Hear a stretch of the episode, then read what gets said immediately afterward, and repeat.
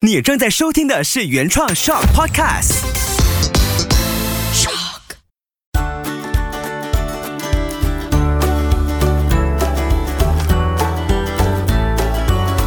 秋月的育儿天地，欢迎收听秋月的育儿天地。Hello，你好，我是秋月。这集 Podcast 一开始，我想先和你分享一件非常快乐的事情。我上个星期呢，终于完成了我当妈妈的求生读书的这件事情，就是 我成功拿到了美国 PDA 正向教养协会颁给我的证书，就是家长讲师资格证。很多人问我到底是考到了什么，就是 Certified Positive Discipline Parent Educator。呃，简单来说，就是美国正向教养家长讲师这样的一个身份认证。其实过去我不时都会在 podcast 当中呢提到一些正向教养的工具技巧，还有我在苦读的过程，那怎么去在最后 last minute 考到了这个证？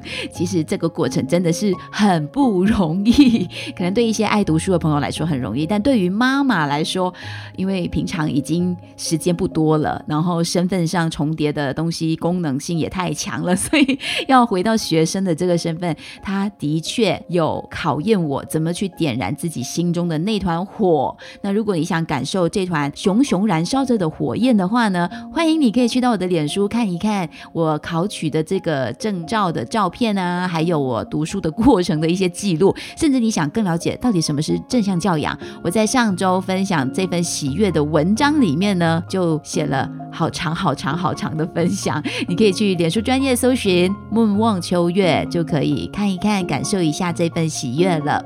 那说回这一期的主题呢，我不是坏小孩系列当中，我们先来谈一下，当小孩闯祸哭闹时，你做了什么？其实为什么会有这样的一个想聊的话题，是因为呢？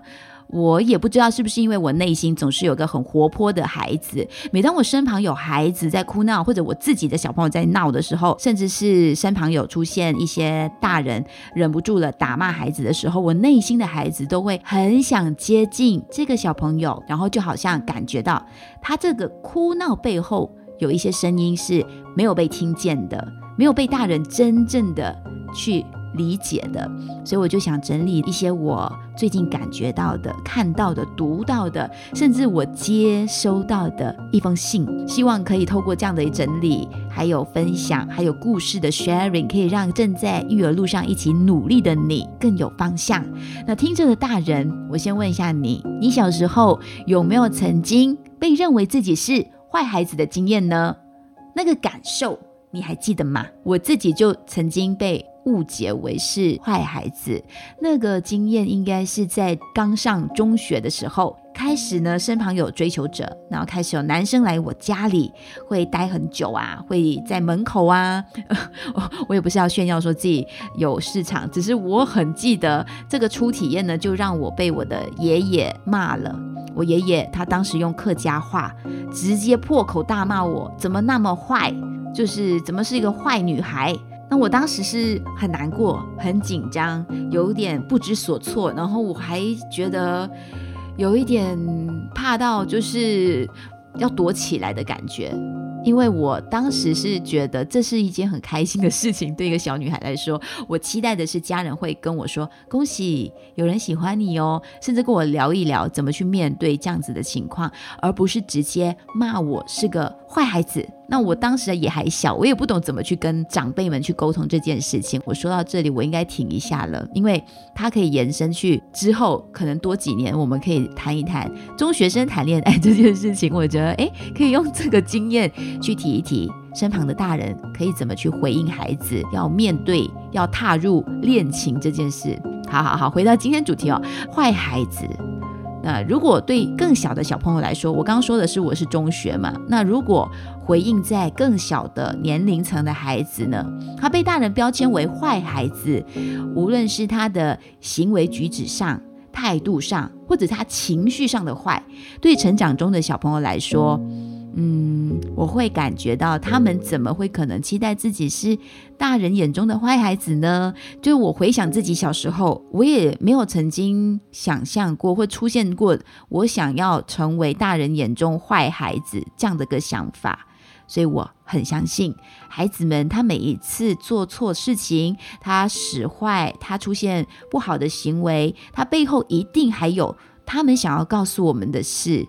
就是这些错误的行为背后，总是会有一些隐藏的 message，但是他们说不出来，他们不知道怎么样说，甚至他觉得说大人也不理解，也不是每个大人都可以读懂孩子的 hidden message。所以这一集的 podcast 呢，启发我想做这件事情的，就是我收到了一位听众的来函，然后这个是我在上一季的时候就收到了，其实，但我觉得他还没有到时候做分享。一方面我自己还在苦读，然后一方面我想累积更多的实战经验，然后再跟听着秋月的育儿天地的朋友分享。那我觉得这个月刚刚好，所以这个月呢就会有我不是坏孩子系列。你还记得吗？在上一季第四季的第。十十七集有一个主题是一封意想不到的听众来函，提醒大人很重要的一件事。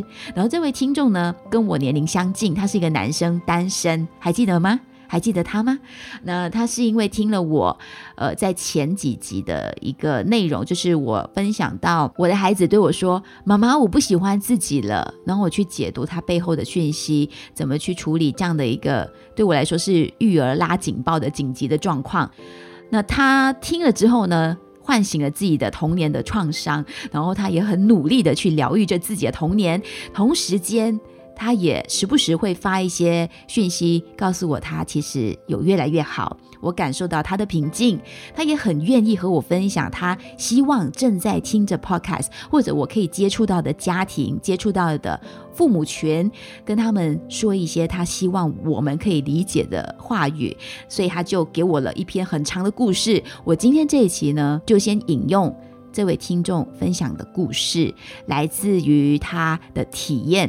他转换了一些例子，比方说这个小朋友是玩刀子，那他可能实际生活上他是玩石头，或者是他做了一些嗯日常会玩的东西，但是被大人误解了。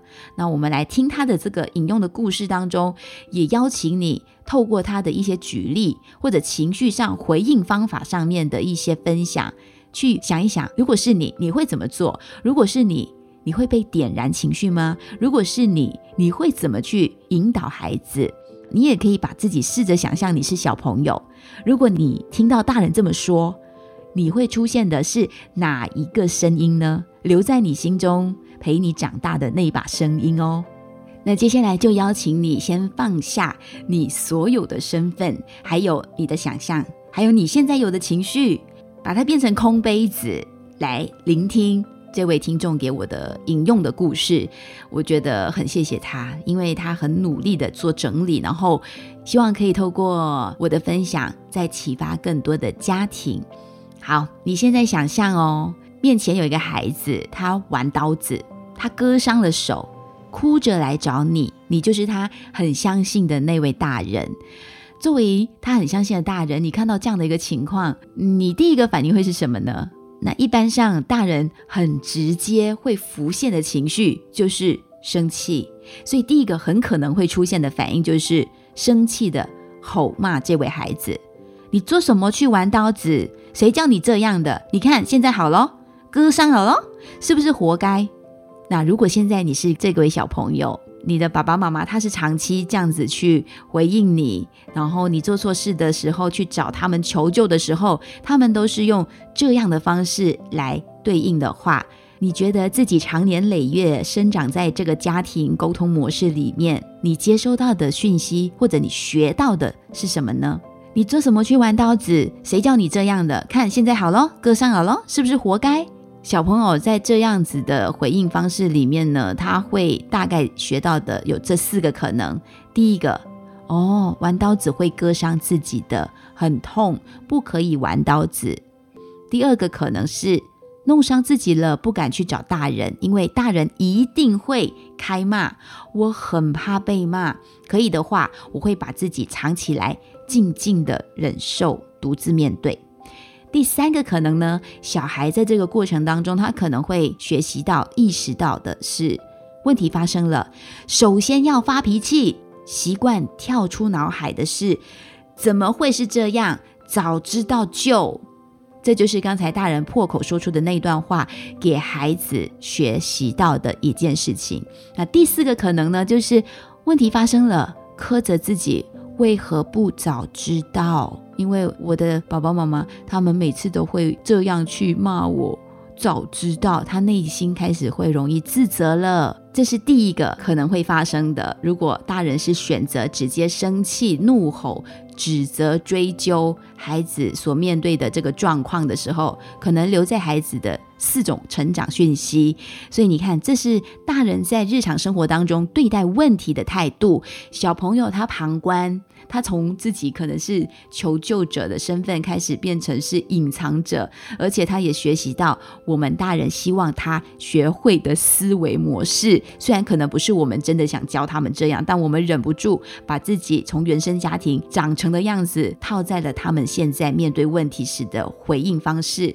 那我们现在的思考模式，其实都是我们过去自身的经历、我们成长的经验叠加在我们现在育儿的模式上面。尤其是跟原生家庭有关，所以这个影响非常深的。那你可以想象，未来孩子长大了之后，他也这样子去面对你的孙子，嗯，这个是很值得我们停下来，有机会现在听到的话，可以先 stop 调整一下。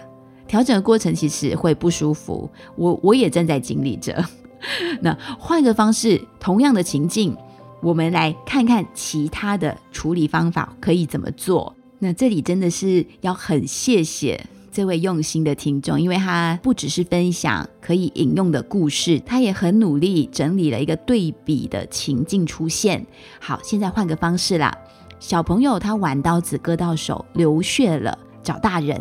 这个情境下的大人，他首先呢帮孩子处理好伤口啊，我先帮你消毒消毒，然后贴贴膏药布，然后再劝说。你看，玩刀子是不是很危险，会受伤，对不对呀？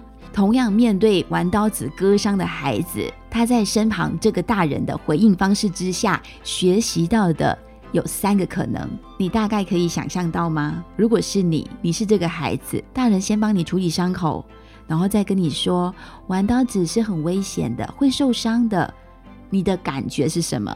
孩子很有可能呢，他先感觉到的是。事情发生了，先解决问题，问题导向型。第二个可能是我有问题了，我是可以找大人商量讨论，大人是可以被信任的。可以想象他在成长过程当中，这个家庭还有爸爸妈妈还有大人的存在，会让他有很深很深的归属感。这位大人处理的方式也会教会孩子第三件事，就是玩刀子很危险，不能够随意的玩刀子。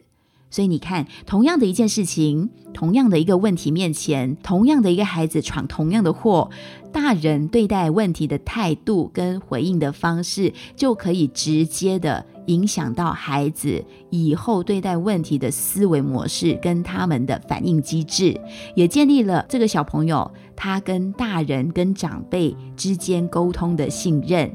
这就是身教的重要，是不是很棒？这个对比的情境，同样的问题，孩子闯祸了，大人做了什么？是不是就可以让我们很清晰的看到了我们多重要？现在听着 Podcast 的每一个你都很重要。你今天愿意听到这里，你就是孩子世界中最重要的那个大人。那这位听众呢？他分享了可以引用的这个小故事，他也告诉我，就是他发这个信函给我的时候，他说他今天想通了这件事情。他以前对待问题会掀起情绪，原来是跟他小时候的经历有关。所以说他现在呢找到了方法，而且成功的去转换，改变了他的。思维模式，他也不会去怨恨说为什么以前大人要这样子对我，这么对待我？谁不爱自己的父母？这件事情虽然是现在才知道，当年父母处理的方式不对，但是也是他们给我家确保衣食无忧，所以我想通了，也放下了过去的这段事情。那他就说他想告诉我的是。家长的态度如何影响孩子未来的人生道路、思维模式跟他们的生活态度？虽然说原生家庭无法选择，但是我们都长成成人了。既然过去无法改变，我们只得自己想方法改变自己了。因为未来是自己要过的，自己得为自己负责。那这就是这位听众引用的故事之后的小小的回馈。无论你刚才在听这个引用的故事里面，你把自己套在情境一的大人还是孩子，还是情境二的大人还是孩子，你一定可以从这个体验的过程当中找到更好的方法。哎，聊到这里呢，我就突然间闪过我上个月刚追完的一部韩剧，就是《浪漫速成班》。在说韩国的教育机制里面，他们要补习，要争取很高的分数，然后补习班的竞争多激烈。里面的明星数学老师就说了一句话，还是小食店的老板娘说的，就是每一次做错事都会让你离答案更近一点。这句话也很妙哦，它可以在孩子闯祸前。点亮一下你的心情，孩子每次做错事都会让你离答案更近一点。这也是正向教养当中呢，我体验到的一个过程，就是每当你觉得孩子好像使坏，好像很顽皮，好像又闯祸了，好像怎么教还是那么坏，不懂事，你有这样的念头闪过的时候呢，你先给自己抽离一下，抽离你是爸爸，抽离你是妈妈这个身份几秒，就做个深呼吸。或者看看天空，看看阳台你种植的花朵，然后再用个几秒时间问问自己：如果我是孩子，我这次怎么了？我下次怎么做会更好？我从中学到了什么呢？我希望大人怎么样可以帮助我一起解决问题？我自己作为妈妈，其实我也是这样子鼓励自己的。每一次做错事，都会让你离答案更近一点。每一次我家出现情绪暴风圈过境，我会很相信这个过程一定总会教会我们一些什么。我们可以怎么处理？我们可以怎么化解？我可以怎么更好？我可以怎么透过我的经验再去帮助其他的家庭？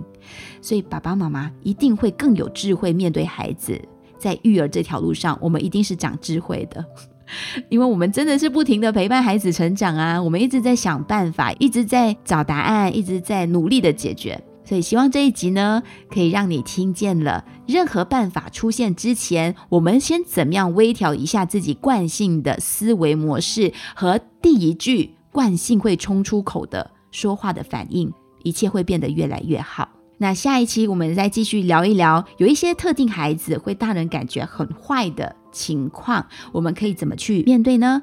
那如果你有相似的育儿故事，或者是想分享的经历，也欢迎你可以直接发声音讯息或者是文字给我。那每一个月的最后一期呢，也会有听众来信，最后一周上架。所以你现在其实想到什么问题，你想要解决，想要找到答案，有专家老师来回应你的话呢，你也可以把相关的问题发过来，那我就会找我的智囊团一起来做讨论。谢谢你点选收听秋月的育儿天地，希望今天。的节目内容可以带给你一些亲子对话和互动上面的想法，家庭生活更和谐美好。我们下一集再聊喽，拜拜。